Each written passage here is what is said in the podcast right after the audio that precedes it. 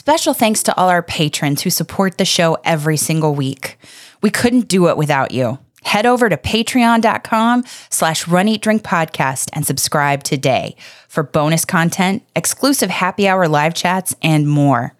Patrons, you help keep the Run Eat Drink podcast going, and we're so grateful for you.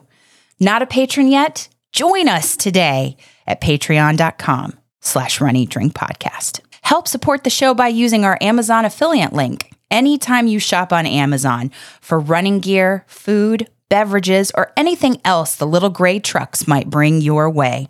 Just use runeatdrink.net slash Amazon anytime you shop. It costs nothing extra. It's only one extra click, and it helps us keep the lights on and the bandwidth flowing. Just go to runeatdrink.net slash Amazon. And we thank you for your support. Hi, team. I'm Fitz Kohler, one half of Team Noisy, and you are listening to the Run, Eat, Drink podcast.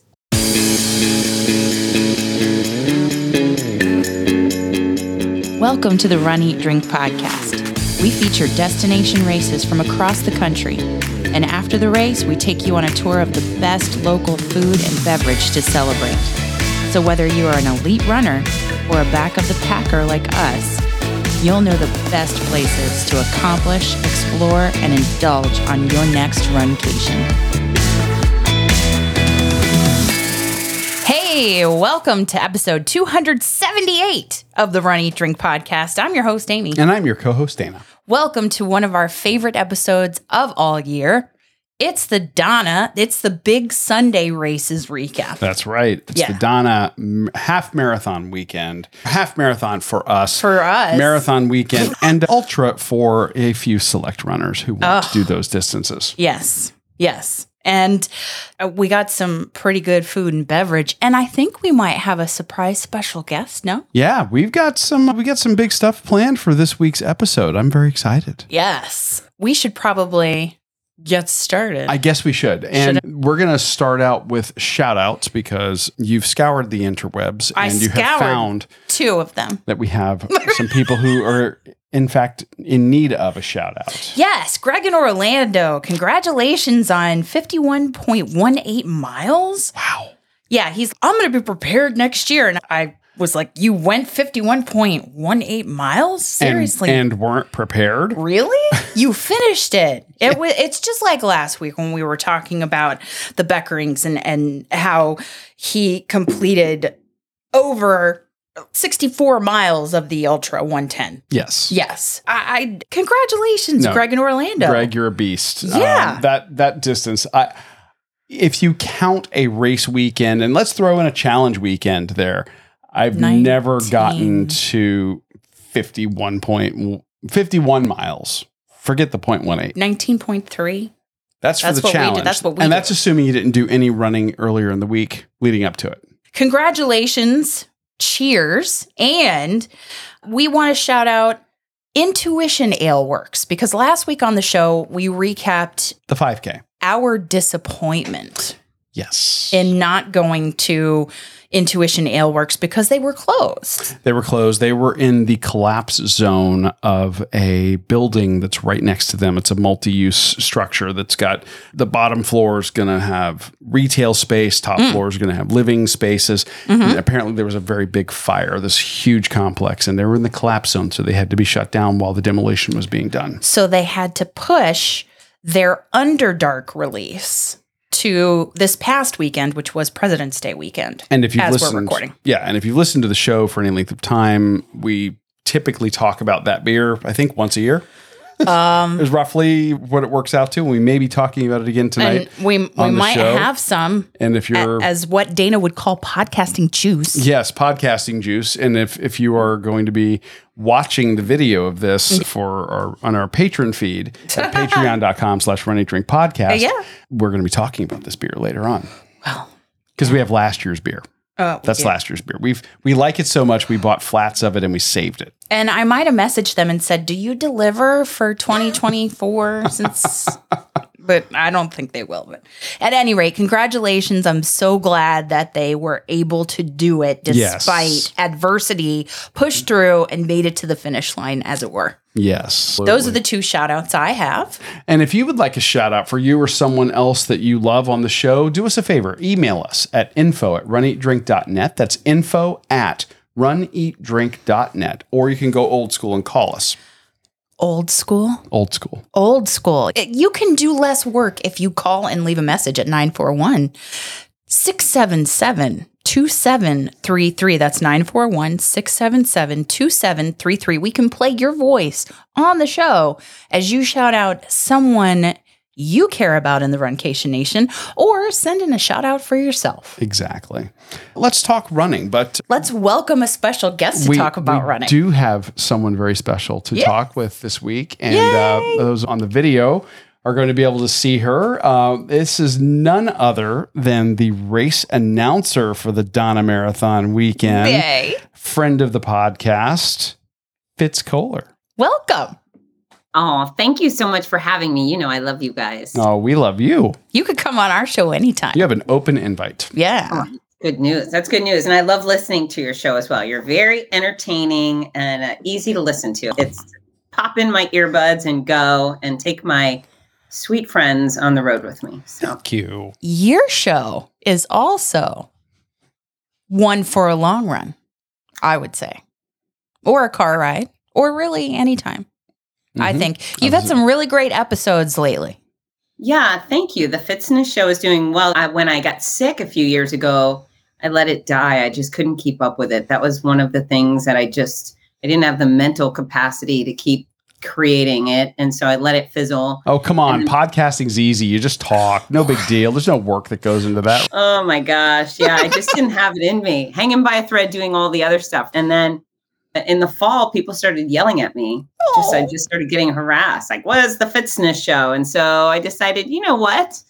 If they're asking, I should get back to it. And so I have, and I've had some great guests and great topics, and people are doing better and being better because of it. So I'm glad I, I got off my duff and got back to work. And I, and I love that you're doing lives and letting the community kind of be a part of that. Mm-hmm. And that it's just it's so nice to be able to connect with you and just eh, be a part of it. We appreciate you doing it. It's Right. something that we very much like jumping in on from time to time when we're able to. Wow, thank you. And that's mutual. That's vice versa.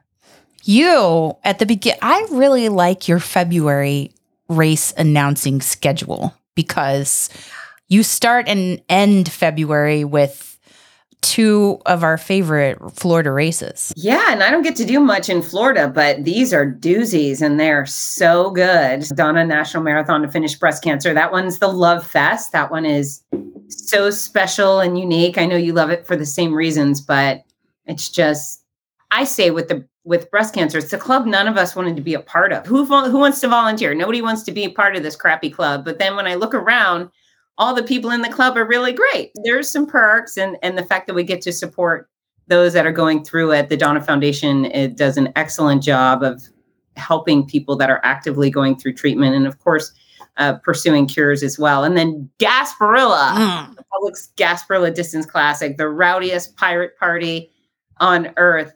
It's Love it's it. so much fun. It's just, are you guys running it this year? You might have heard last week when we talked about on our show, we talked about how Buck has had a little bit of surgery and we might need to tend to him. So we we may not make it this year. And I'm probably this close from having to get it myself. I've got something going on with my left Achilles that I've been talking about for a while on the show. Yeah. and I, I know that I've I've done all the runner things that you can do: the rest, ice compression, elevation, and then just ignoring it. There's Yeah. that. Right. True. Run through it. Run through Tried it. that. Yeah. Yeah. Tell, Um, they tell you not to run. You do it, it- anyway. do it anyway. Yeah, that apparently that's not good, Doesn't work. Especially with the flexi bits on your body. I'm actually having to get a doctor to look at this. Yeah. So, Mr. Well Insured, go make that appointment. SAP. Yes. I would just like Yes, to say if there's anybody that is running the Gasparilla Distance Classic, they should stop by the best booth at the expo that is going to be at the expo period, which is Fitz and Meb. They're sharing a booth. That's what I hear. Is that true? Yeah, it is. This will be for the second year in a row. Last year we joined forces and we had a big long line and I was we in that both line. I know. oh that's right. That's Yes. right. Yeah. yeah. and we got books for your father-in-law. Mhm. Yeah. and his dad at that time. Yeah, it was great. We got to meet each other's favorite athletes or athletes who maybe they came from Meb and they met me or vice versa. And Meb is so sweet. And we genuinely want to connect with as many of our athletes as possible. So we will be at the expo Friday from 11 a.m. to noon and then three to four, and then Saturday from two to three. So they're scheduled book signings and meet and greets. But Yay. yeah, what a great privilege and what a great sidekick for the weekend, right? Yeah. Oh, absolutely. Love that. And and we've talked about that race a couple of times here on the show. It's- it's- Maybe. that's one I very much enjoy being a Oh, yeah. Tampa native and Gasparilla is part of Tampa's culture. I don't know. Do you get an opportunity to stick around in Tampa afterwards and, and party a little bit, or do you, is it basically you're on to the next race and you're out? if once the final finisher crosses the finish line, I will head over to the finish line fiesta Mm. and it's winding down, right? So I do like to get one Mich Ultra. I'm not a big drinker, but I certainly will go at least have one. And then I'm pretty much donezo. I'm cooked. I'm cooked. I worked very hard over this Mhm. weekend. So when we're done, I take it easy. I pack up and either I'll go home late Sunday night or Monday morning. But yeah, I'm cooked. I don't get much of the fun other than the elite, extraordinary fun that I get to have as race announcer, which I think is top tier. And you do a phenomenal job being in full costume Oh yeah. on, on the mic at the race event, regardless of what the weather's going to be. Mm-hmm. That's right. Yeah, they rent me costumes, professional, incredible pirate costumes, Yeah. and uh, they're delivered to my hotel. I get this trunk of pirate stuff just delivered to my hotel, and so when I get there, it's uh, it's the most fun thing ever. Just digging through it and seeing what goes with what, and I love it. I love it. Why can't we dress like pirates all year? Right? I guess you technically could. Mm. But maybe I will. I But- don't know. We look forward to it. It makes it special. It makes it a unique weekend. And Maybe we can have you back to talk about how that weekend went if we're not able to get up there due to, you know, broken dog and podcasters. Absolutely. That would be Absolutely. There's always a, a million things to brag about in Gasparilla. True. Let's talk about Donna Yeah. because the two of you, unlike Yeah. this one here, Well- like me, got to participate in the Donna Marathon Sunday race. I was but a chauffeur and uh, tea go getter. I, I didn't. I, I was executive assistant to the to the race announcer for a, a hot minute. Did you locate some caffeine free Diet Coke and some French fries? No, You No, should I wasn't that good. You should have. Because that's I did get her some fuel. tea. that's good. It- Considering it what was- happened. It was great. It was very chilly in the morning Yeah. and I needed some support. And Dana, I actually asked him, I went over, and I said, Would you please get me a tea? and he did. He's such a gentleman. Aw. Hate to He ask is. for I was glad to help. Yay. Aw. Very chivalrous, Dana. And then Dana got a cool spot. Didn't you get to hang out over by my stage? You got I yes, because thankfully you're the security folks there for the Donna were doing a phenomenal job, and I'm like, I'm with her. Aw. You got him into the cool So- space, got him into the cool space. the Yeah, why not? VIP space. Exactly. Yes. You were you dropped me off and I did not get to see any of that. We ran late that We morning. It was did. it was it was a, a rough morning getting out of the hotel and getting there. We stay about 15 20 minutes away. Yeah. The hotel that we have historically stayed at. It's central in Jacksonville and it's equally inconvenient to everything. But it's convenient to everything. but it's also convenient to everything as well. So we just opt to stay there. Now, looking at this year's host hotel, I Nice. regret that. I think the host hotel was wonderful. The um, Marriott, that the Marriott the there. courtyard. Nice view, beach view. Very Yeah. very nice. But so I ended up dropping Amy off at the runner drop off location that they gave us in our runner our our digital packet. dropped her off. She's crossing streets. She's I, am like I see her walking across the street, in the distance going. Uh, she knows where she's going. She was literally. I was listening for her voice. We could hear your voice. I said, just walk it. towards Fitz. You'll get there. You know where you're going. That's it. She was talking. I was like, I'm not. I'm just gonna. Fall. I'm getting closer. I'm getting closer. and then I found the village where we were all lined up in the. I saw Susan Kolbinski, who is a part of the Galloway Productions crew, and was actually walking the marathon, the half marathon. One of the one of the pacers, the walk walking the distance. Mm-hmm. And so I got a picture with her, and I saw Dean Gerber, who was actually with the one who is the sweeper, who is the very last runner. And he's, yeah, I'm going to start with him and then I'm going to inch my way forward. I guess that's a game he does. I guess some people do that. Oh Yeah. yeah. You start at the end and then you Pick yeah. people off, or I'm going to pass this person, I'm going to pass that person. And Danny would pass a lot of people. Apparently, Clearly, our agrees. dog would do that. But so I, I saw him and then I found Josh. And then we were basically off, and I have a picture of Fitz as I was passing when she was up on her platform. We were starting. So, Now, what did you think of that start line experience?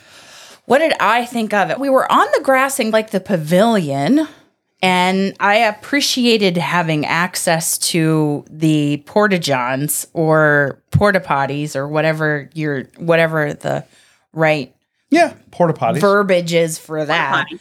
Yeah. So I I appreciated that. I think we were like s- staggered in a little bit. So I don't it um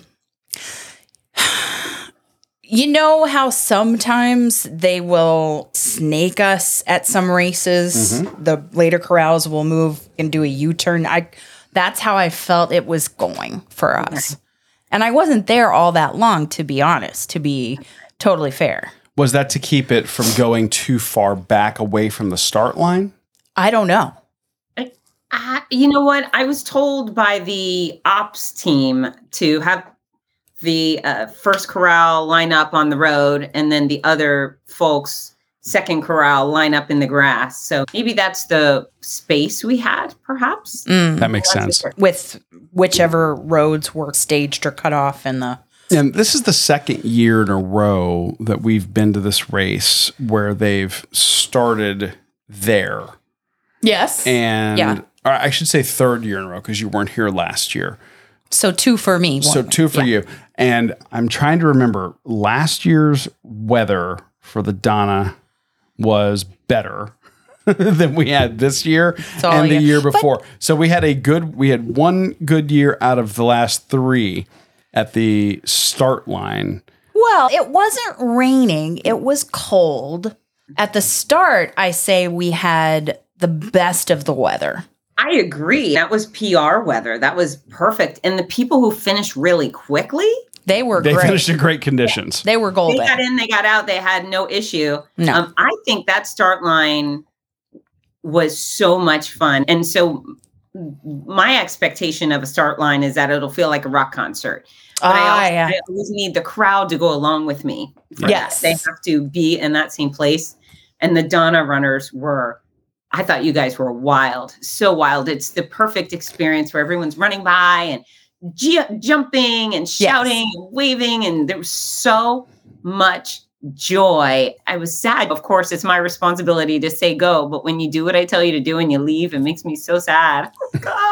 Come back. We were having such a good time. I Like you just love have to wait start five minutes until the really fast people come.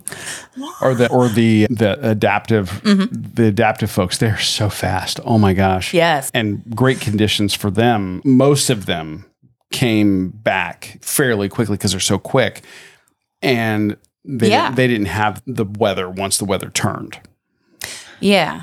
I didn't see there were this was the first year that I was out on the course where I actually saw some and and they had bikes ahead of them. They had some police personnel yeah, ahead of them so that when we were on the roads near the beach, then they would have room to pass us. Mm-hmm. So this was the first year that I've seen that.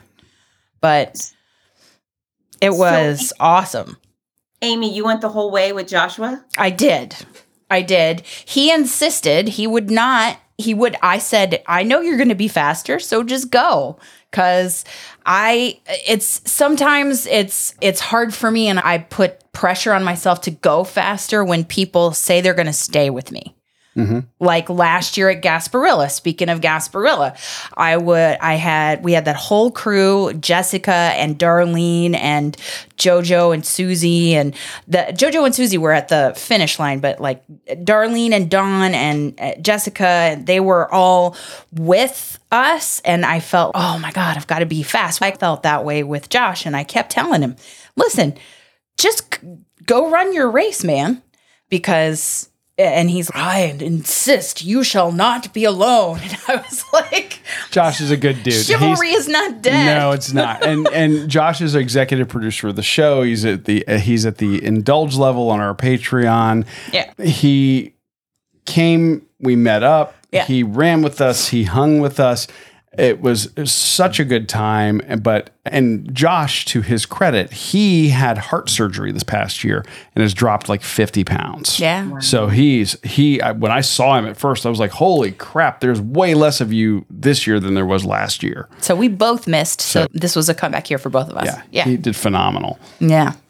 And you had fun out on the course? Oh my gosh. Are you kidding? See, that's what's I love having you at the start and I love having you at the finish. What I am sad that you don't get to experience is the community support on the course. And I know you've heard stories about it from everybody, but From your favorite Runcation from podcast, too. us and from saying. just any footage of it when people post it on social media and the people are out there literally they are out there with they have cookies and they have candy and they have orange juice and they have water and they have other lovely beverages that you can mm-hmm. partake in and it's it's incredible it is It really is. The Yeah. the level of support. We had one family one year. They were cooking and handing out full plates of breakfast, to like a runners breakfast burrito as you run by. The the neighborhoods hired a DJ. DJ. The you you get out there and these big dioramas are set up and they're they're being funny and they're doing things like free mammograms and there's a big board painted pink with two holes in it stuff like that it's just the humor the love the support that this race has created we've gone on record on another podcast Oh, yeah. called experiences you should, Should have, have. and said this so far is our absolute favorite race that we run because of the community support. There was a trailer set up this year when we were in kind of the the neighborhoods. And it and this woman was like here we have pickle juice we have water we have beer we have all this. And she and they had a like a sandwich board of their own how the sandwich board mile markers have all the signatures and messages about people and to mm-hmm. people. They she had a sandwich board it's like runners we love you thank you. We have pickle juice they had listed everything that they had. They had a dog there.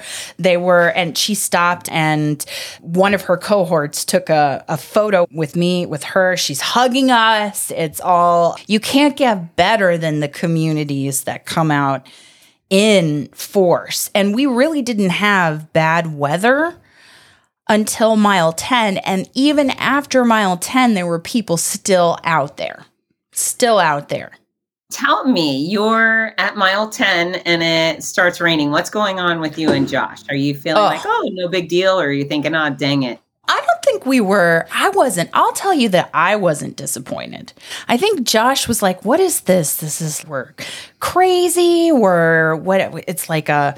It's like we're laughing and we're eh, excited, and it's. It was almost like the weather gave us a second wind mm-hmm. and and as long as there's not thunder and lightning i'm good i love cold weather and i thrive in conditions like that says the woman who trains all year round in Florida heat. Mm, that's true. Yep.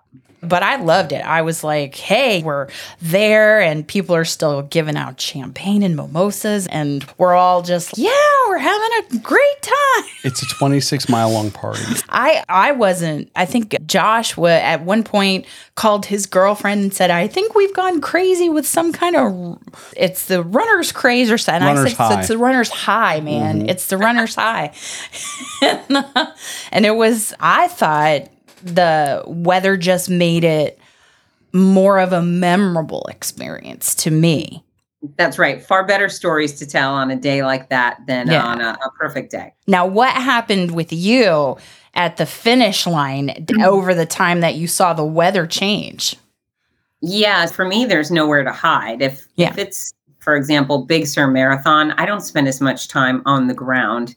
Very serious athletes doing something very serious, right? But at the Donna, I'm out on the road hunting for survivors. I want to make sure I grab and acknowledge every single survivor at least. And then, of course, there's the other special folks out there I'm trying to grab, and then the randoms. There was no place to hide. It just rained, and I decided to take it like a man. Right? Embrace And, it. and I was going to say, you do that. And Yeah. that's not something that prior to you being the race announcer was something that we saw.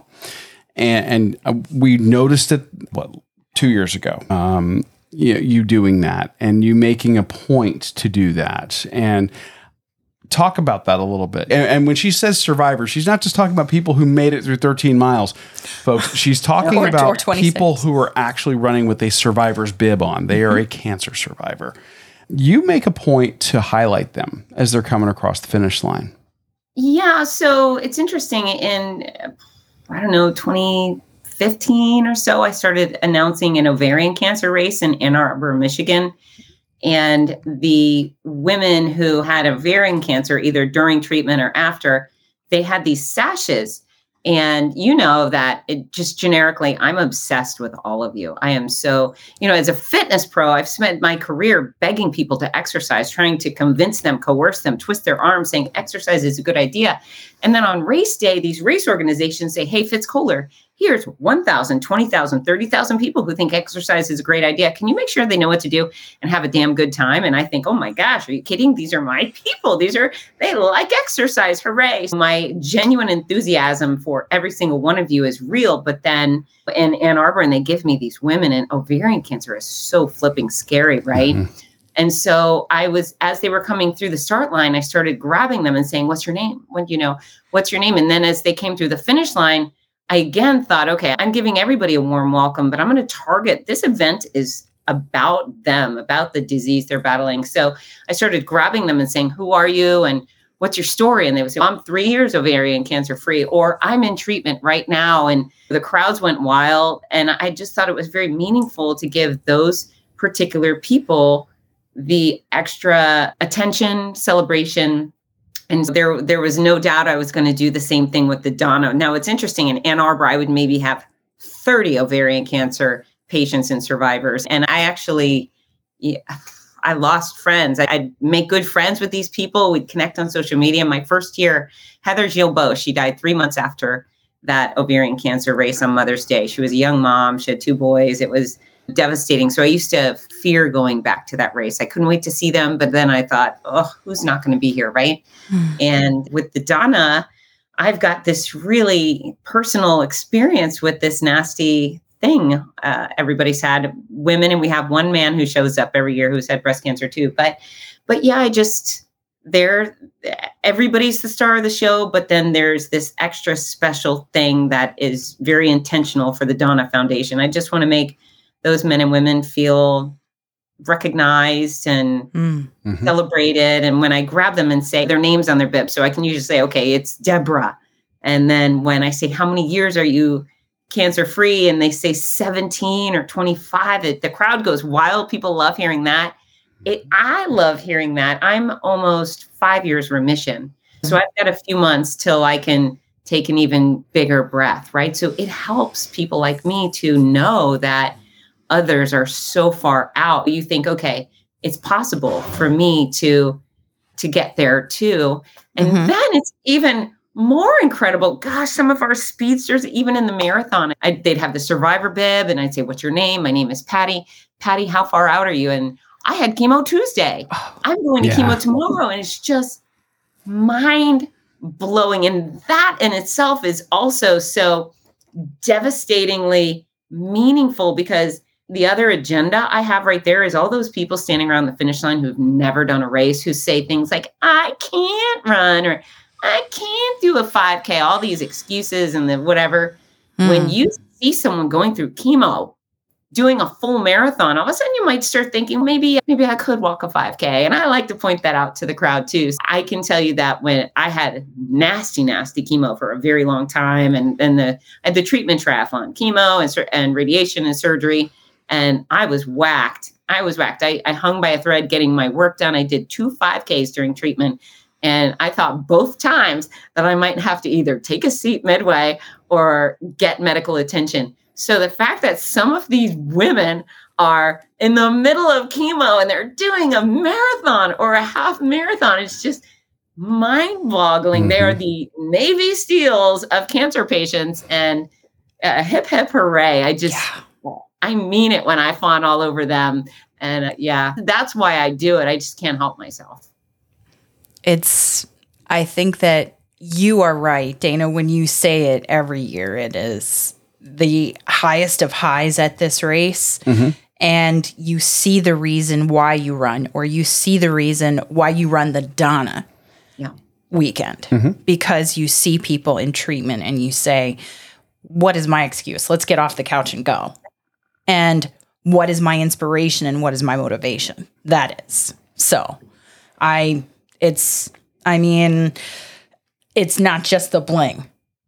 No, no. Yeah. Though the bling is very nice. Though the bling is very nice, but it's very inspiring. And I don't, uh, Fitz, do you have any, when you're talking about, we, Josh and I, we crossed that finish line and what you did for us is what you talk about that you do for all the survivors or all the people who are running for family members or anybody who is crossing that finish line. You make us feel like rock stars. Do you have any stories from the weekend that you're you just look back on and go, "Yeah, this is one I've got to tell. This is one for the books." Yeah, and that particular finish is your finish. And it's for to set it up for folks, it's monsooning. It's not just raining. it's buckets. It's We're, true. Every like ounce 20, of our clothing are soaked, our underwear are soaked, our 25 mile an hour winds. Uh, it was rough. Yeah, it Conditions degraded. Yes. We had, yeah, like we had gone swimming in the ocean and then ran out on the finish lines. Yes. Pouring and I've been welcoming all sorts of soggy people through the finish line, but you and Josh come up and I go running to, I was like, hooray! Yes. And Josh, I go to see you. Now, Josh, very chivalrous. I was going to grab him by the hand too. And he put his hands up and he said, no, take her. He was specifically stood back for me to give you a special moment. And, and so I took that. I said, okay. And, and when I grabbed you by your hand and we finished together and just, a, I was so happy to be with you, but you giggled and giggled. It was the cutest finish of all time. There was the hysterical mm, it just you were giggling the whole time and then when we stood there and danced after you cry after you crossed the finish line it was just the best all i could think was how adorable you were it ah! was I've never seen anyone giggle like that after finishing a half marathon. You were the cutest you've ever been. Aww. And yeah, it was precious. And that's actually for the folks out there. I didn't get invited to be on this podcast. I reached out and I said, Have you recorded? Because there's something I want to share. And Dana and Amy said, all right, come on, we'll give you 15 minutes or whatever. But no, uh, I just wanted to tell everybody. We'll give you 15 you guys, minutes for come on. right, right. be the show. This is this is it. It was the most joyful, adorable, perfect finish of all time, Amy. And I'm so mm. happy to share that with you. So kudos to you. It was so much fun. It's it was it's this one was so special because you were there at the finish because Josh was there, and even though I was feeling like, oh, he's hanging back because of me, and because just a month earlier, probably three weeks earlier, I was uh, in out in California at the return of the Disneyland races, and just it was my body just said no. I'm not going to cooperate with you today in terms of keeping the pace that they had so that they could open up the streets of Anaheim in a timely fashion. And I they have strict guidelines they have to adhere to. So I knew it wasn't going to happen. I got there and I finished in the parking lot of at the after party, but this was a comeback because I couldn't be there last year and for 100% I would do it again anytime. Anytime considering th- my dad is in treatment and being it, it's successfully fighting his cancer, which I am so thankful for. But this was a comeback because I wanted to be in two places at once last year.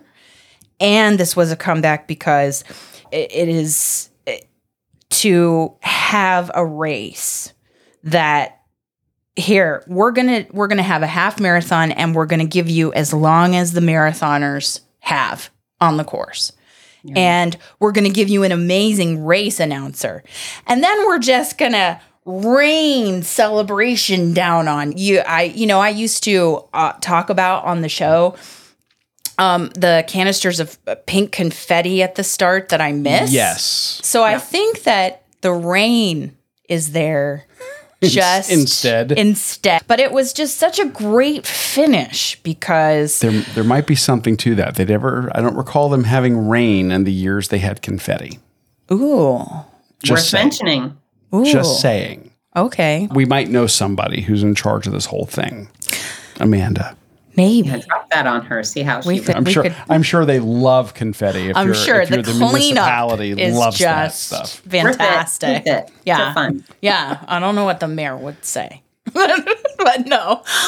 but it was just that was and when I see pictures like you posted, Melissa posted from from the D squad and just it's I think it's one of the most memorable race finishes that I will have in a long long time.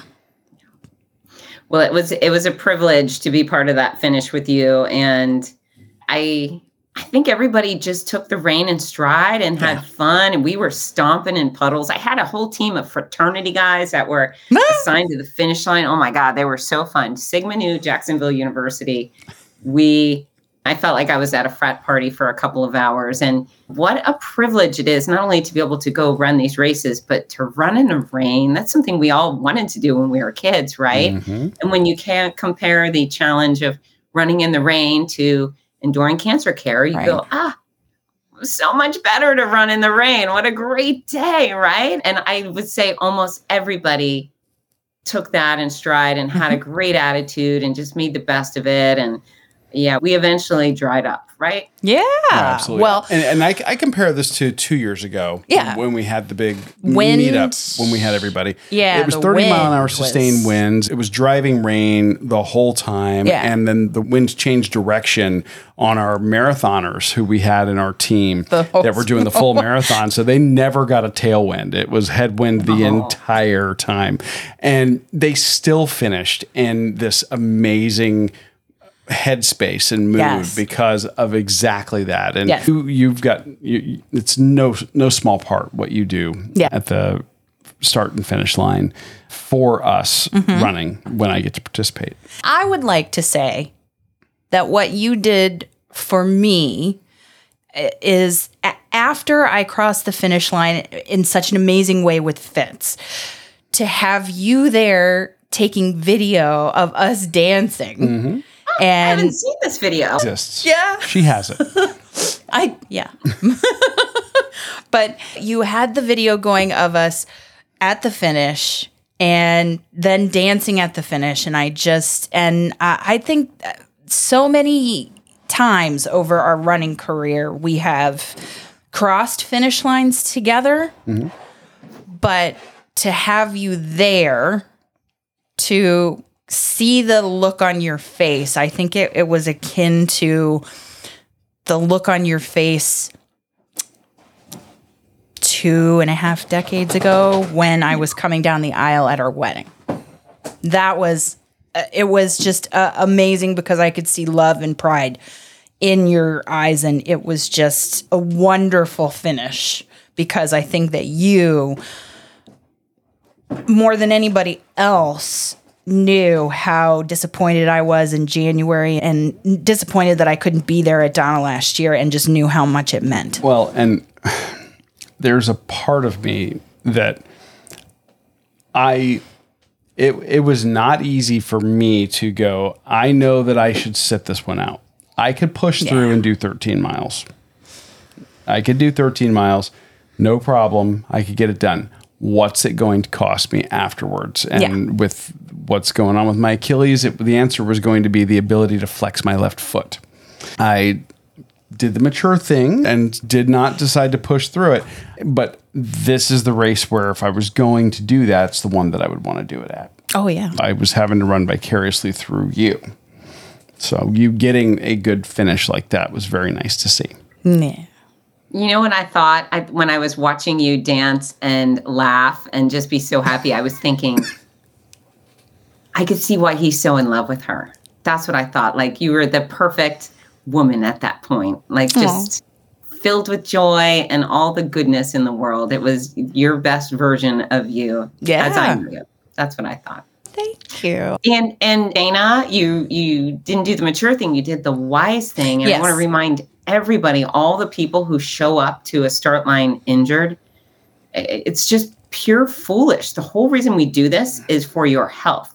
So any race should not set you backwards in your health. If exercise at all causes actual pain, discomfort, being challenged, I'm all game for that. But if you have actual pain during Mhm. exercise, you should not be doing it. And every physical therapist will tell you the same. So Mhm. I want to discourage people. Sometimes you get, gosh, I have a person who's a chronic offender with this. She gets on, she'll run a marathon and then she gets on social media. Oh, I just want everyone to know that I did it, but my knee was giving me a hard time. And da, and every time she runs, there's this pile of crap she dumps on us after. And I feel like, stop, stop running, respect your body, Mhm. strength train, flexibility, work on stretching, work on balance, rehab, and then come back in a way where you're not miserable or I, I just it's it's stupid, it's foolish, and it's not brave and it's not heroic. And so Right. everybody should know that when you are injured, you need to yield to your actual health Mhm. and take a seat and celebrate your loved ones. Go be part of the cheer squad,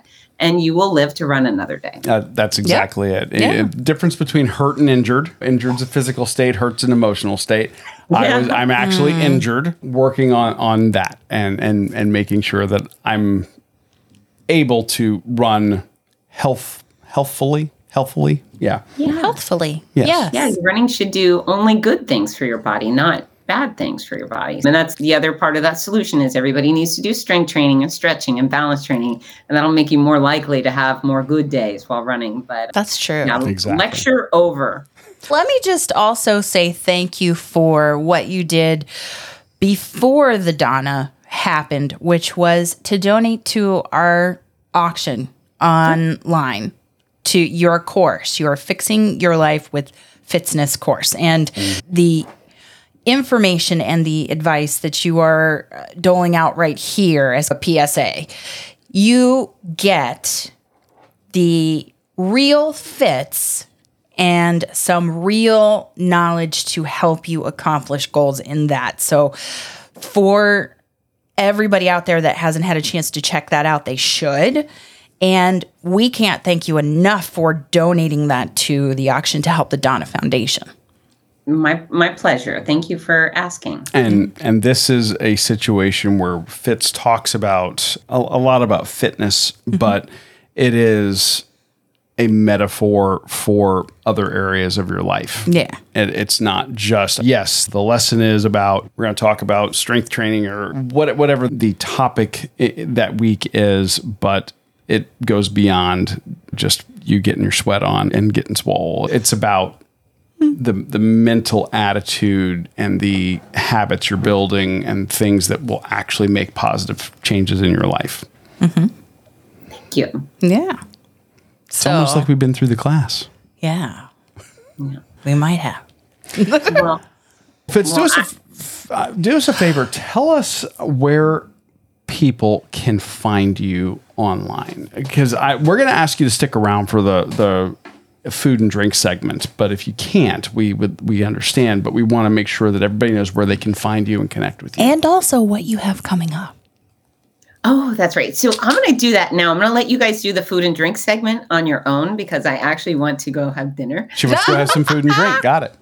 Food and drink for me. Uh, but I am, my home base for everything is fitzness.com. That's F I T Z N E S S.com. There's all sorts of free resources there, free videos and recipes and articles. And then the Fixing Your Life with Fitness course. My books are available at fitzness.com.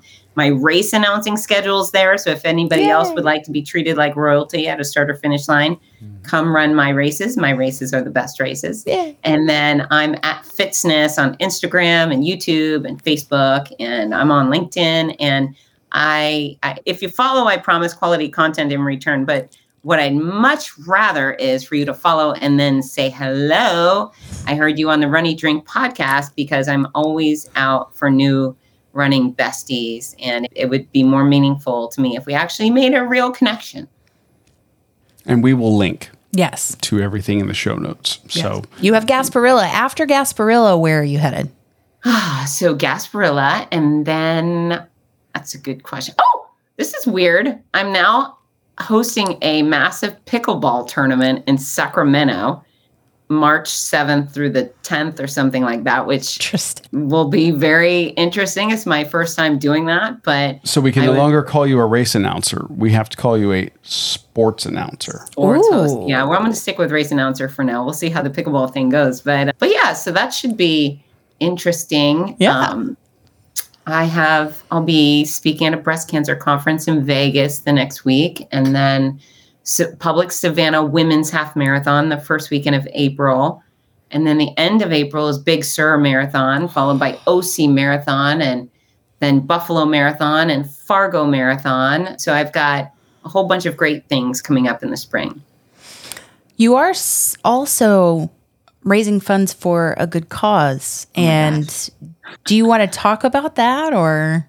Sure, sure. I got suckered in, invited, however you want to describe it, to a Dancing with the Stars fundraising competition for the Dance Alive National Ballet Company. And you know what's interesting is when I ran Boston after cancer stuff, I was invited for that. And I thought, damn it, I don't really want to do this, but okay, fine, I'll do it. And I ran Boston and it was great.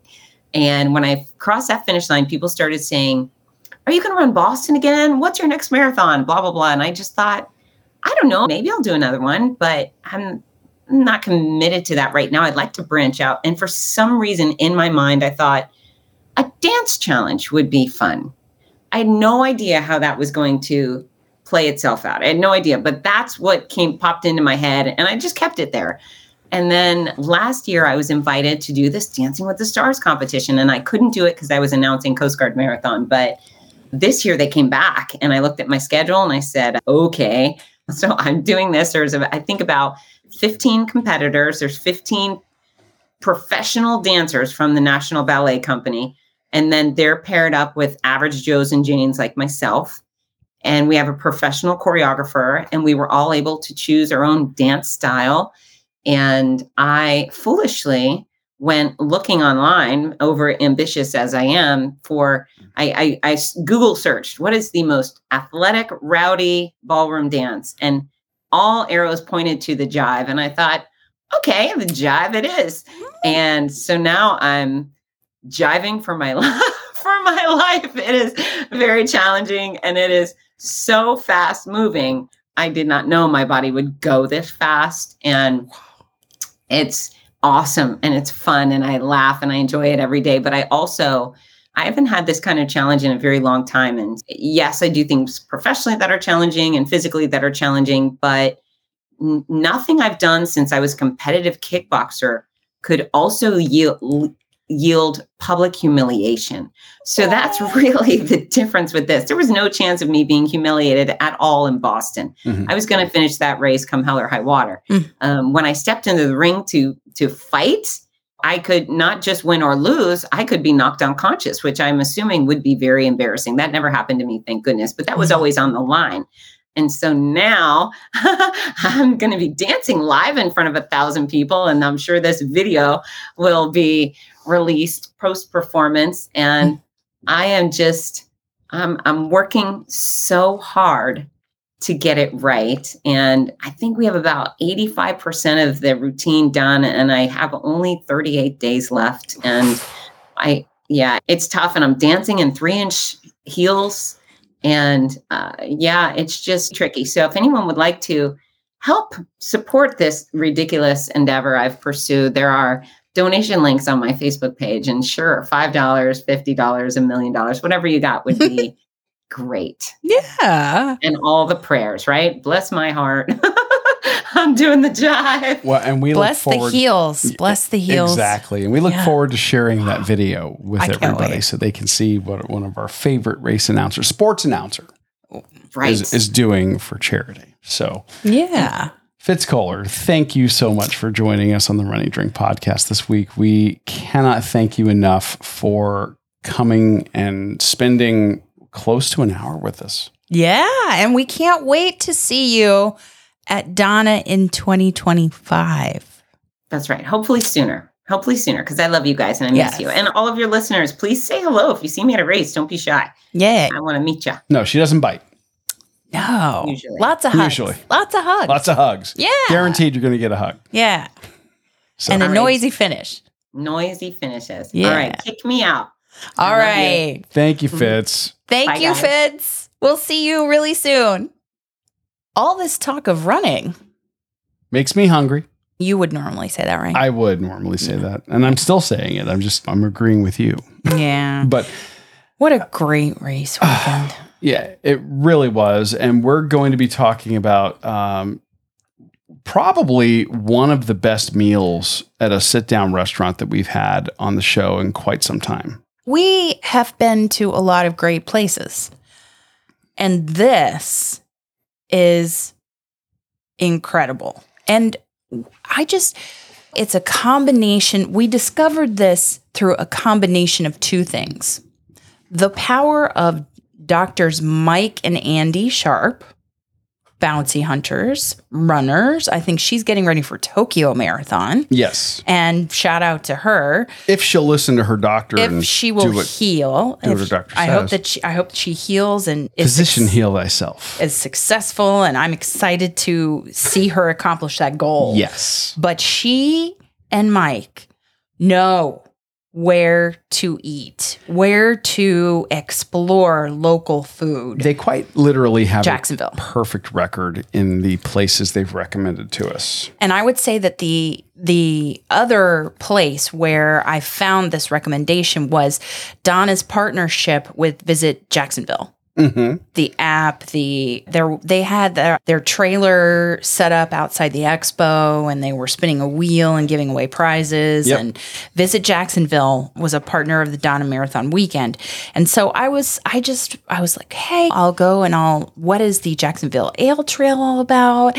And what are the top food restaurant like carb loading restaurants? Where can I find that? And then I checked it against Mike and Andi's recommendations.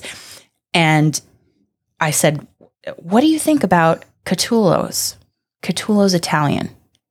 And she said, "Oh yes, but Get there early. get there at open or you're sunk." And she wasn't kidding. No, we got there at open and there was a line. And this is a place, honestly, and I made mention of it. I said, I don't know that if I drove past this, I would give it a second look. It's I would say, a tiny place in a Tiny. strip mall Yeah. by a Walmart. yeah. And it's not that it wasn't it was nice inside. I'm just saying from the exterior, You there's couldn't- nothing that would really draw your eye. No. It's Grace and Alan recommended that place out in California, which was not really there are not bells and whistles and fireworks and saying, "Hey, look at me. Come over here." It's very unassuming on its exterior. Same thing. Catullo's in Jacksonville. is very unassuming, but then you walk in and there's a nice long bar. There are it's it's a, a smaller seating area. There are a couple of booths at the front and then there are tables throughout. Mm-hmm. And there I don't know, maybe 10 12 seats at the bar. And they, we went in, we were in the probably the first 20 people in line. And it Thanks to Josh Thanks to because Josh, he got there and got us in line. executive producer of the show. Yeah. and, and guy who makes sure that we get seated. He got there and we get in and they sat the entire restaurant, Restaurant. in one shot. It was like I've 5 actually minutes. never seen a restaurant do that. 5 minutes and you're done. Yeah. Yeah. And that place for the duration of our meal, and we were there for a good 90 minutes, Yes. they were on a wait nonstop. people outside having glasses of wine and beer and outside on the I don't know porch for lack of a better The part of the strip mall that right in front of the restaurant. where they were waiting. Yeah. and it was just nonstop people throughout. Hmm and we see why. Oh, we see why having had this meal as our carb loading meal for the Donna yes. And I'm going to tell you what, from appetizer to dessert, it was amazing, delicious, tasty, authentic. Mm. and just beautifully prepared Italian food.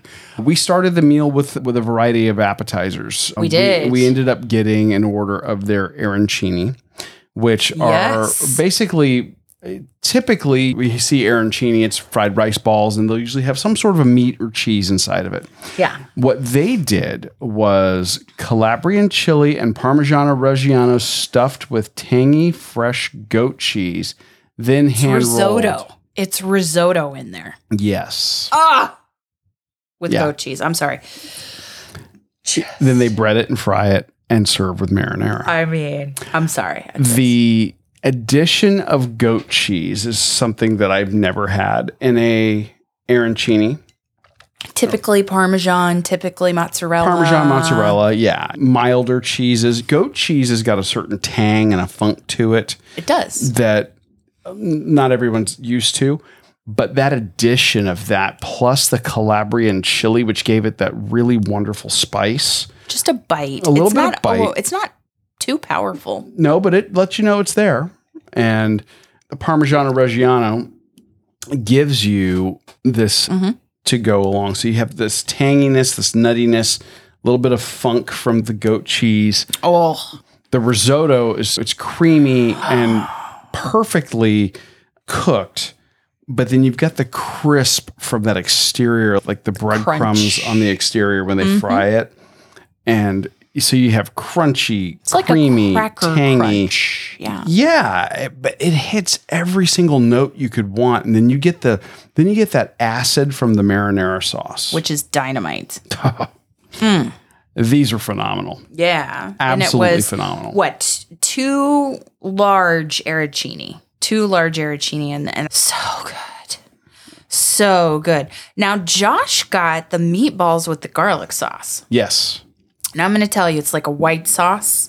Our take, a more exotic meatball using spices from around the world, served over roasted garlic cream sauce, and it, and the garlic is the star of that sauce. I've never had a pl- uh, uh, uh, an Italian place at all do a meatball dish with a cream sauce. And these were smaller than the arancini. I would say, arancini were size of almost a tangerine. They were big. yeah, and these were maybe golf ball size. Yeah.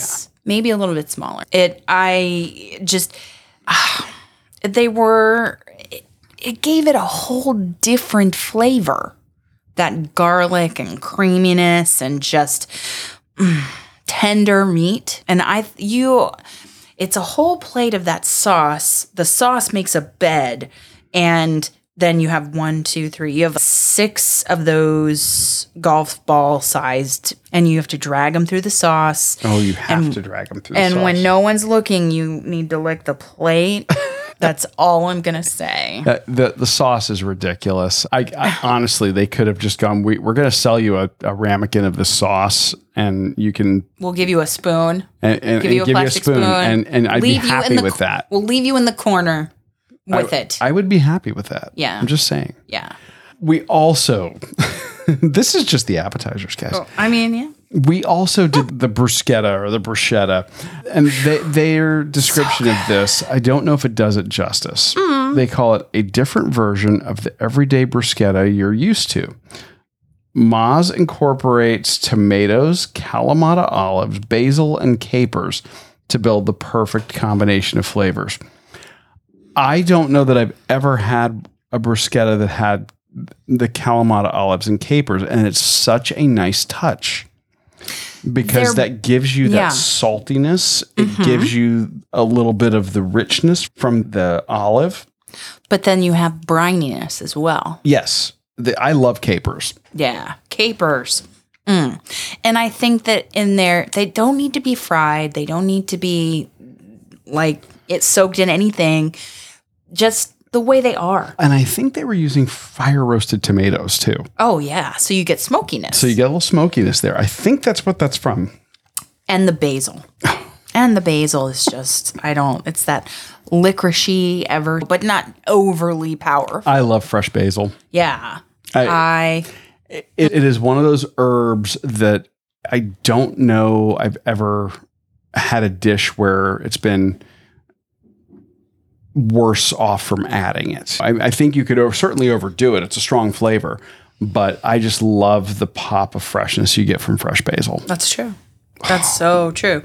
So the appetizers, that's a trio of win, a trio of win, and we could have stopped there, but we didn't. And For just- you. Just FYI, the appetizers that we mentioned, the arancini were eleven ninety, the bruschetta were nine ninety, and the meatballs and garlic sauce were ten dollars and ninety cents.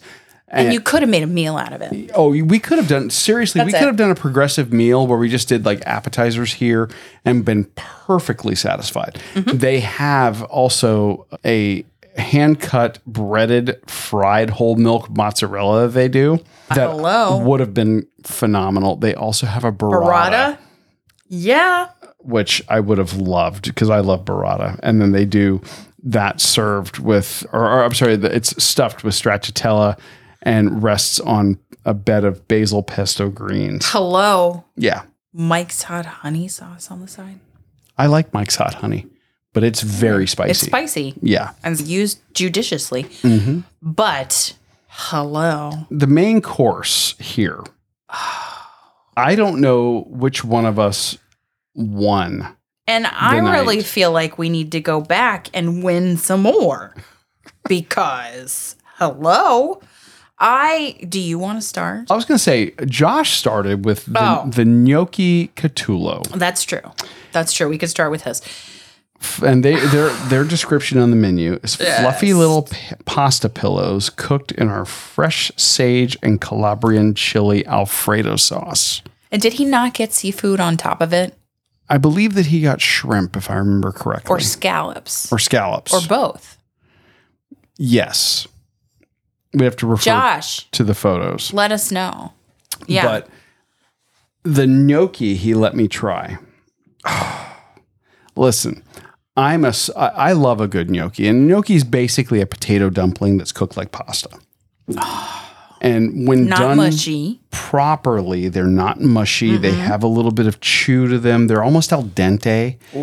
And the I was such a sucker. They like their Calabrian chili here, but the fact that they had a spicy Alfredo sauce. Oh, I've seen places do spicy Alfredo where they just dump a ton of black pepper into it. Too much. It's very one note and very But see, this also has fresh sage yes. in the Alfredo. Mm-hmm. And I just, Another herb that I absolutely love. I adore it for Thanksgiving. I have not, I don't think I've ever seen it or known about it if it's been in, it's not been ever present in any Alfredo sauce that I've had that I can think That's of That's not a common ingredient. in Alfredo. No. But that is just genius. Mhm. Okay. I, yeah. Listen, I am a traditionalist when it comes to carb loading. And you know this about me. Yes, I do. I had to have what they call the Sunday supper, which is our what their menu says is our spin-off version of spaghetti and meatballs. It's fresh egg pappardelle pasta or pappardelli. I don't know how you say it. I'm not Italian. Tossed. So I apologize to all of you who have those roots and know how to pronounce them, the pastas. I'm sorry. Tossed in our marinara, which is dynamite anyway, which we already know from the arancini. Served with two meatballs. Oh my gosh. And they can make it with butter. They can make it aglio e olio, which is like the garlic and olive oil, spicy. But I got it with the marinara and the meatballs. And I'm just going to tell you that the pasta was cooked perfectly. And I love the wider noodle to hold the sauce. And the sauce was just it's it tasted like it had been cooking for hours and just the right amount of Italian spice and the the meatballs they were tender and the the Italian spices and the meatiness and just the you put it all together it's the perfect bite I want to go back and have it with the garlic and olive oil. Oh, yeah. Yeah. I just did Hey. not leave anything on the plate. I'm just not to lie. Yeah, I, I you let me have a bite. The pasta's phenomenal. I love f- uh, fresh made pasta. Just so hard to beat, Mm. and, and you can tell uh, the flavor, the texture. It's just phenomenal. Mm. And yeah, you were absolute in absolute heaven. I could tell.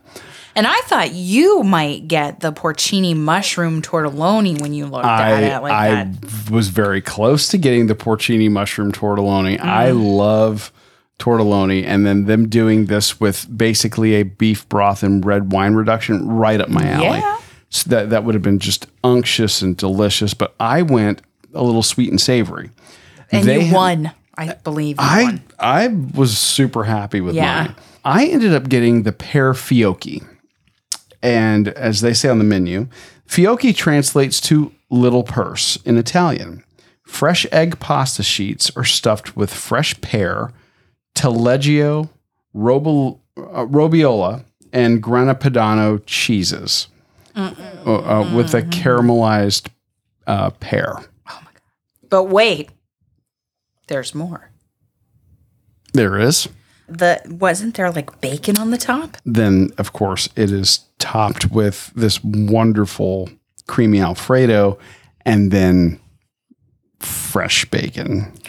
I mean, seriously, is that was it bacon or was it fried prosciutto or I don't know what that was. it six of one half a dozen of the other. It I don't was, it was salty smoky wonderful. Oh. This dish hit every note. The fresh pasta was absolutely cooked perfectly Oh my gosh. the fresh pear, the caramelized pear, the three cheeses, Taleggio, Mm. Robiola, and Grana Padano. You're getting a combination of smoky, salty with those cheeses. A little bit sweet. The sweetness, I think, really came from the pear. Pears. And, and it was just such a great combination of flavors. And I you got a little bit of everything, and then you got the crunch of the bacon. I'm going to call it bacon. Um, Okay, whatever. It was just meaty goodness. and, and you so you get the saltiness and the smokiness, the sweetness, the creaminess, everything in one so bite. good. Absolutely fantastic. You- I finished my entire plate. I mean, you let me have one. I let you have one. I let Yeah, yeah. Josh have one. It was so good. that was it. It like, was "Get your own." just stellar. stellar. yeah. Oh, I'm sorry, but it was worth it. Oh, and I'm gonna say it's an it's a nice. It could be a celebratory meal. Oh yeah. Also, could be a like we used it like a carb loading meal. And the, the space is adorable. They they've got a beer and wine license. They have wine based Yeah. cocktails there. They have a, a wonderful wine list. but the whole space was a white tablecloth dining experience, and they were nonstop, non-stop, turning tables, filling them Oh. up, staying full. And I'm looking at my photo of my meal right oh, here. So lovely. I'm gonna go with bacon on that because You of the, really you think so? I think so. Okay. Yes. I don't know. It was deliciousness. Yes. Whatever it was. Quite tasty. But you also winning the appetizer round, winning top notch entrees, but also stellar dessert. Let's talk about dessert. Le- Because limoncello mascarpone cake, citrus olive oil cake. and that's what we opted for. Hello. As they describe it, a sweet, Sorry. dense, rich, and moist cake with fresh orange, lemon, finished with citrus glaze, salted caramel toffee, Yes. and chopped pecans. Just get it.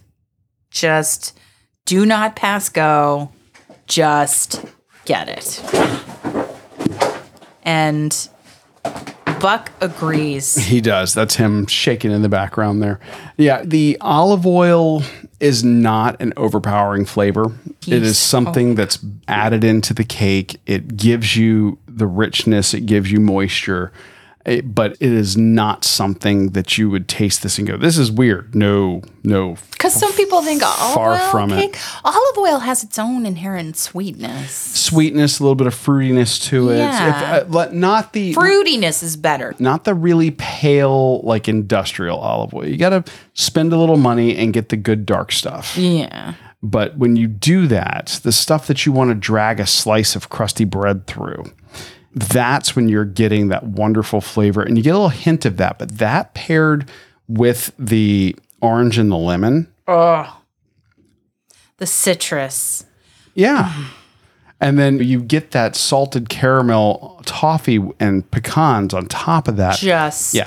let just sorry, just yes. these two have a, a uniqueness to them. That limoncello mascarpone cake also.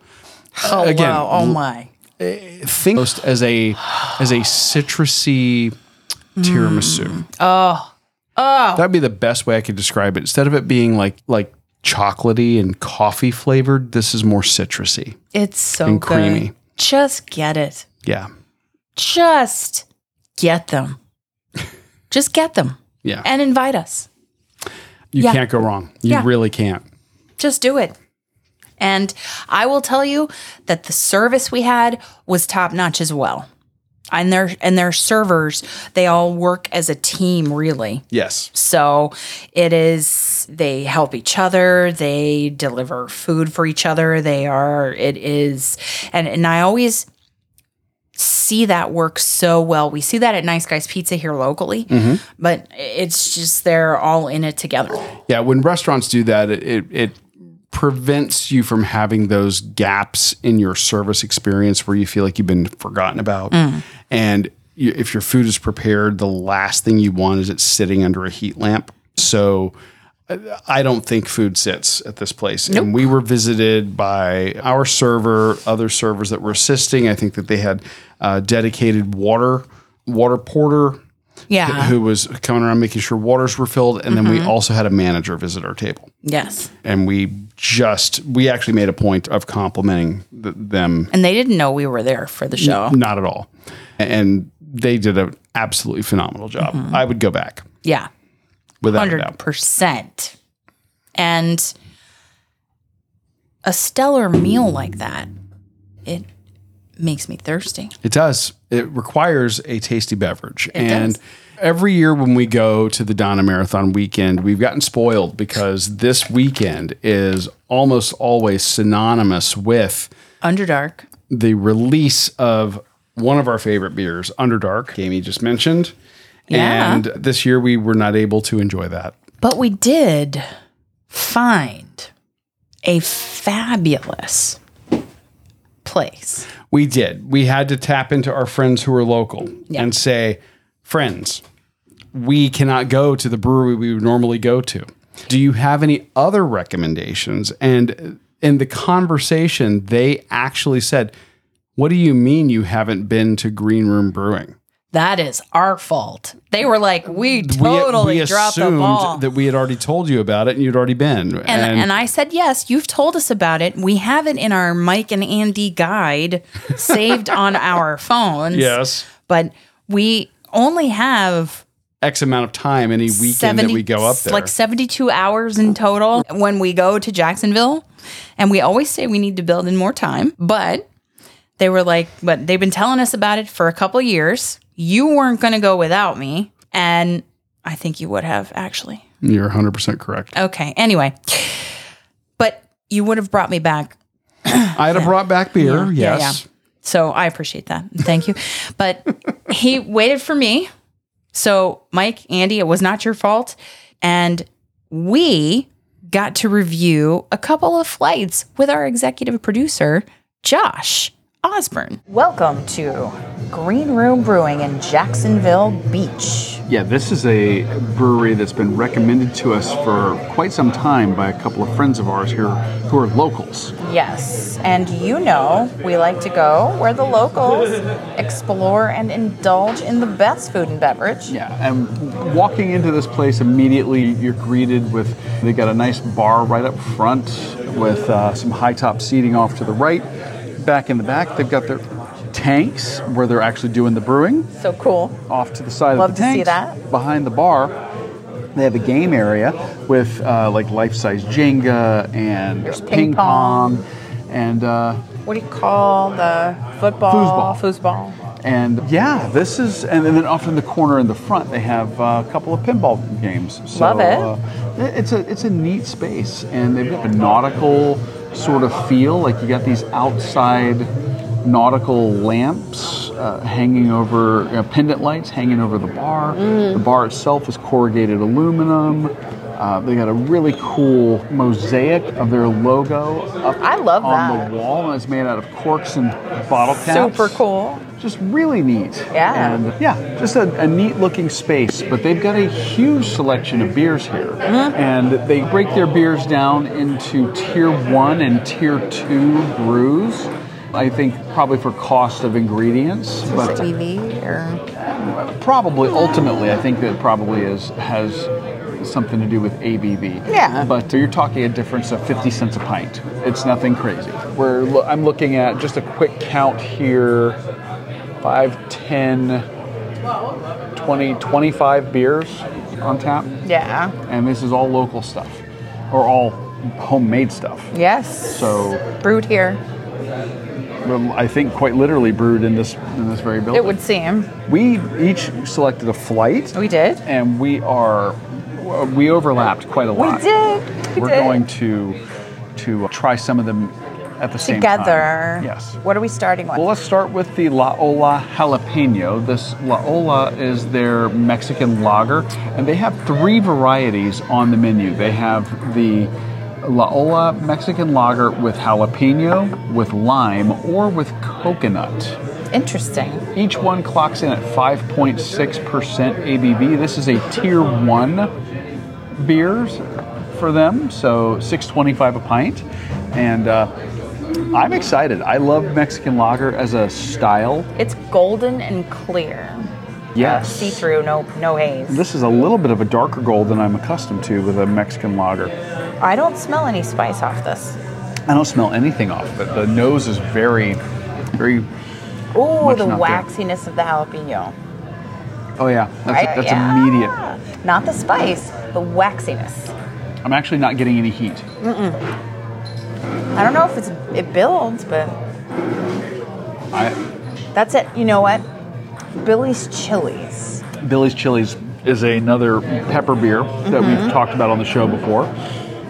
Okay, there's the slightest tingle. As you take more, Yeah. as you drink. But this is not, this would not, this shouldn't scare anybody off. You get the, the flavor of the jalapeno without It's it being. not for a spice head. no. No, no, no. You get this with a lime, maybe a little bit of Tajín on the rim. Oh, yeah. That would be great. That would be wonderful. Go nice with some brisket tacos or Yeah. Now their parking situation here, I, I don't know if they do a lot of food trucks, You got to park on the street. you got to do street parking in the neighborhood, Yeah. and you're right on the main drag here. There are a lot of people that actually live in the neighborhood and bike or walk. Oh, sure. I'm sure. If I lived in this area, I would. And by the way, I'm rem- we're remiss in, in mentioning we are joined today by executive producer of the Oh, show, yes. Josh Ozbirn. How we doing? Josh is not drinking; he is just hanging out with us today. Yeah. But feel free for the color commentary or to take a sip, man. Either way. So, would you get a pint of this, Amy? I would. I I'm think. curious to see what Especially if it was going to be like a taco situation, like a street taco situation. Yeah. Oh yeah, And I like their flight boards. They're like their flight board looks like, a surfboard. like a surfboard with their logo. Very nice. Tacos, cilantro, and onions. yes. Good to go. Yeah, right? Meat of choice. I'm a lingua fan myself. Yes. Ooh, lingua Oh, tacos yes, are good. absolutely. And it kind of stays with you just a little bit. But it's not so spicy. It's not for Just because you see the name jalapeno in it, don't let it scare you off. Exactly. it's not like the seeds are in there and it's super hot. I like it. Now you went with a second offering from the I did. La Ola lime. I got the lime, not the coconut. The lime in the coconut? Then you'd have to shake it all up. Combine the two. Oh, Ooh, you could. you could. I don't know, It's but been told to us that was a popular popular combination. Okay. and these are there's no real. It's the same ABV. Same ABV, so- 5.6 uh, uh, in all three of them. Ooh, but the lime is. Real, smell that. Smell it. Oh yeah, that is like Yeah. lime zest. which I love. Do you get the tartness though? That'll be what I'm curious to see. I would say not tart. I would say The zest? The, no, the body of the fruit. The Huh? it's the like the meat of the fruit. Like the pulp, like he the said. The pulp. Yeah. Yeah. More sweet than I thought it was going to be. yeah, Not tart. That's what I mean. That's really good. I, I think I like that one better. The effervescence of the lime hits you right away. Then the Yeah. jalapeno. You like it better than the I jalapeno? I think I do. Yeah. Mm-hmm. Josh, I'll be interested to hear what you have to say. And I like the jalapeno one. Don't get me wrong. No, actually, this has more of a the lime shows through, yeah, but not overbearing.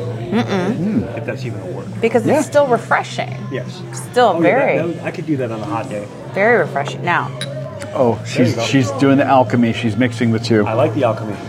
That's how most of us got. So most of this stuff came to be in the first place. Exactly. all right. So now these two are mixed: Okay. the jalapeno and the lime. Okay. That's actually the best of both worlds. Really? It mellows out the jalap or it mellows out the lime, and you still get the waxiness of the jalapeno. Ah! little sippy sip there. Again, I need a plate of tacos now. I know, right? Where can we get some? Let's go. Josh has done two sips. This he's not one- hating it. Again, neither one overpowers the other. No. They play well together. Yeah. They do. Yeah. I like it. All You right. still get that kind of a waxiness off of the jalapeno, but again, and the, the, the body, the pulp of the. Uh, the And lime you're a spice head. I, I love my spice. Yeah. Oh yeah. If I'm not leaving there crying, I'm not happy. This is the man who sent us Sent hot us ones the hot ones. box. Not Exactly. So- only that, but did the did the, the, the gauntlet with you With multiple us. times, Yes. Multiple times. Yeah, I like them. Did I just catch a bit of smokiness off of that? Maybe. You know what? If you had that, if you had the lime, the jalapeno, and then you did some mezcal. Oh. Hello. Maybe a chili serrano? Oh, Yeah, th- now you're talking. so good. A good poblano. I like would that. Do, would do well. I like that a lot.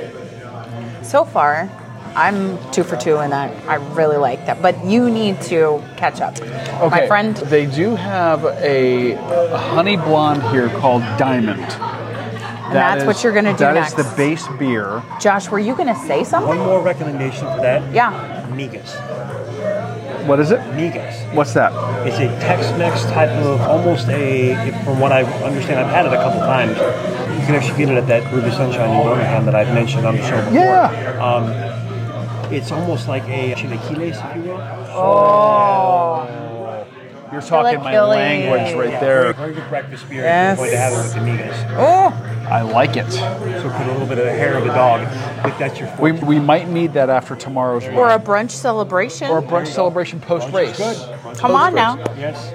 So I, I Yes. That. like I said, they have their honey blonde Yes. here that is called Diamond. It's five percenter. Mm-hmm. They have a variant that I'm trying. This is their Pina Colada Diamond, Ooh. and the they they also offer a blueberry diamond. It's interesting. They do variations of their beers. This one in particular is they're blonde with pineapple and coconut. Mm. This one clocks in at four and a half percent ABV, Okay. and this is a bright golden color, but it's got a haze to It's it. It's like the color of a pineapple. it smells like pineapple juice. Yeah. Oh, that's good. That doesn't even taste alcoholic. That is dangerous. Get your own. I know, right? That is. That's fantastic. But It's you didn't not have the too original. tart. It's not too sweet. No, I'll try the original maybe for the patrons, okay. but that is Oh. really good. And you would never know that's four and a half percent. That's so good. Definitely got, you know, It hides it very well. yeah, That's so makes good. it dangerous. very dangerous. I- Imagine that on you're having a, a beach day or a boat day. Get a growler of that on the boat. Oh, That's a that winner. sounds like one that will come back to bite you if you're not careful. Oh, but next thing's like one, two, three, floor. Yes, exactly. Yeah. Oh, and, and I see Amy's already got her next beer queued up. Reelin' Red. Reelin' Red. Reelin' Red. And it's 5.5% ABV. So this is their toasted red ale. yes. You can see through Traditional it. roasted caramel, red. Says caramel color. okay. Now what what did you say the ABV was? Five and a half. Okay, they have it listed up up on their board as six point four. Oh, well, on their website it's five and a half or. So it's somewhere between five point five and six point four. Okay. But it's got a perfect Whatever. It's got a perfect red color to it. That is, as far as the style goes, that is Nice spot on. carbonation, nice caramely notes, nice malty notes. Okay. Uh, not a whole lot of bitterness on the end. It's not like back home. I think Scotty's Red has some bitterness on the end. This doesn't. To me, not as much. I don't think you're going to hate that, Josh. I think that's. I'm a big fan of red ales. Period. Yeah. That one, like you said, you get a little bit of bitterness, but then it fades. Mm-hmm. It's not super hoppy, and Not my favorite, not your favorite. but I wouldn't kick it out of bed for eating crackers. Okay, that's a fair assessment. And there's the cutest black lab here. So cute. Amy made friends with all the dogs this weekend. Oh, That is her forte. 100%. I love the dogs. And then my next beer in my flight is their milk stout. I'm a huge fan of the style. I love the mouthfeel that you get off of beers that are brewed with lactose. I love stouts, generally speaking. You combine the two, you tend to get a real winner. And theirs is called Silly Sea Cow, and it's listed at 7.2% ABV. So it's a little higher than what I would normally expect in a milk stout, but I'm very curious. I'm getting some like roasted malt and like chocolate espresso-y kind of n- notes on the nose. Okay, there's a smokiness that I was not expecting with this. Mm. Almost, almost a smokiness you get from like a scotch. Ooh, peaty. Yeah, it's a little. That's a little Like a woody. Not what I was expecting. Yes. It's good, but they surprised smells me a with little bit beer. smoky. I'm sure you were almost imagining bell cow. J Dub's Bell is a really good, really good one. I like Left Hand Milk Stout as well. They do a really Mm. That's good really job. good. I like that Try lot. that one, Josh. What you think. That one's different. I like it, though. It's not overly smoky. No, but there, but it's got something there. It's that toastiness from the toasted malt at the Mm-hmm. end. It's different. You don't hate it. You're not making a face if you do. So I'm discovering. Almost tastes like a little bit of vanilla in there or something. Yeah? Maybe I'm missing that. No, I, I I would agree. You're getting there's like a chocolatey kind of thing going on, and then are you getting that smokiness at the end? A I'm talking bit. about. I'm not, I'm not too familiar with the stouts other than obviously Guinness, which is very much of the norm. Guinness, yeah. I could, I could definitely drink that. That's kind of a dinner, a little, little bit of a heavier dinner beer. Oh, yeah. And at 7.2, you, you wouldn't drink a lot of it. I think that would be good as along with a say a green like a Brussels sprout type of dish or something like Something, yeah, mm-hmm. something to cut through that a that. little bit. or maybe just complement it, but not override one or the other. I like it. We have an overlap in our. We we're do. both on our last beer. Okay. And I feel like I'm going back to my childhood with the title. We were told Name. that they do a series of beers here that emulate Saturday morning breakfast cereals. And on their menu right now is one called Count Chocula. And this is a chocolate oatmeal stout. So oatmeal is added to the the mash list essentially, and you end up getting a heavier, smoother mouthfeel as a result. It Kinda smells like breakfast cereal. That's all I'm Okay. gonna say. It smells like breakfast cereal. Oh, it does. It really does. But you tend to get that, that heavier mouthfeel, s- smoother. Oh. Mm. Okay. You definitely get the chocolate on that. That do. is 100% like like a chocolate cereal. Yeah. There's a mild carbonation to it. What I would like to, for them to do is put that on nitro. Oh. That on nitro would be stellar. It would. So good. It gives a whole new uh, twist on Saturday morning cartoons right there. Right? Mm-hmm. You drink a few of those, you'll be acting them out. You'll be asleep till Sunday. So the Black Lab is running around the brewery making friends with people. Yeah. So cute. So, Okay. uh, what do you think? Which one's your favorite? Between the two of us, we've tried beers ranging from light and crisp to heavy and dark. Yeah. I think they've got a pretty good selection here. I really I'm- like the range. The the Count Chocula in terms of the darker one. I the real and red is really good. I, The lime, the li- lime. I liked your mix. I liked doing that. I think if I were picking a single beer from my flight, I'm going to go with the Pina Colada Diamond. That's really good. That was really good. Shockingly good. And I'll go with the lime. And you're going to go with If lime If I'm going with a single no mix. Yeah. And if I were picking a favorite from both, Oh, what would you do? opening up the possibility of the lime and the real and red, I might have to go with the lime. Yeah. It's good. Nice, what do you light. I like the peanut. Obviously, that's one of my favorite things of ever. Uh, I'm a huge pineapple fan. Honestly, I think I have to go with the lime and ultimately the mix. That, Oh, the uh, mix. That, that Amy was talking about. Because again, as much as I am a fan of Mexican food, that would be a great complementary beer to again a, a kind of a poblano pepper, again a, a chilaquiles, a amigas, something along the lines maybe whether Mexican or Tex-Mex. I would highly recommend doing that. And again, not enough, it, it complements the, the flavor profile, but doesn't overpower it to where you're only tasting the beer. That's it. I think we found another winner. We absolutely did. place. We got to thank uh, Mike and Andi for the recommendation. Yes. Guys, thank you so much. We are looking so forward to featuring more of their beers. By the way, patrons, stay tuned. We'll have some special content just for you. Yeah. Coming to you right here from Green Room Brewing in Jacksonville Beach. Green Room Brewing with cute dogs, friendly people, a vast array of styles on the menu. And a great space. So great. Yeah, Highly so- recommend. Absolutely a must go. I'm so glad that we got there finally. And I'm um, glad that we took Crowlers back to the room Yes. To oh, enjoy. yes. Very Yeah. much so. Yeah.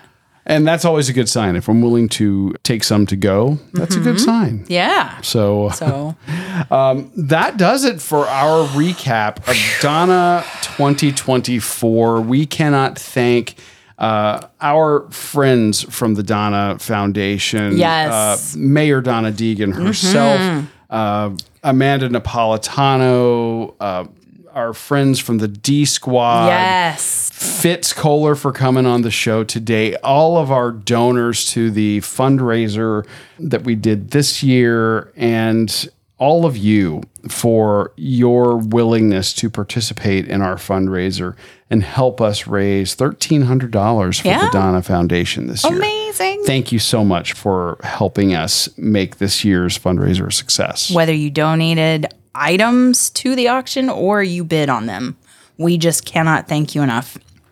And here's to a successful 2025. So stay tuned. Next week, we'll have more accomplishing, exploring, and indulging for you. Thank you for joining us in 2024 on your long run, your commute to work, around the house, or wherever you are. I'm your host, Amy. And I'm your co host, Dana. And special thanks again to our noisy race announcer, Fitz. You stay safe and well, and we will accomplish, explore, and indulge with you really soon. Thanks for listening to this week's episode of the Run, Eat, Drink podcast. We're having another great year thanks to your support. Don't forget to follow us on Facebook and Instagram. We're at Run, Eat, Drink Podcast. And on Twitter, we're Run, Eat, Drink Pod. You can also give us a call at 941 677 2733 or send us an email at info at runeatdrink.net.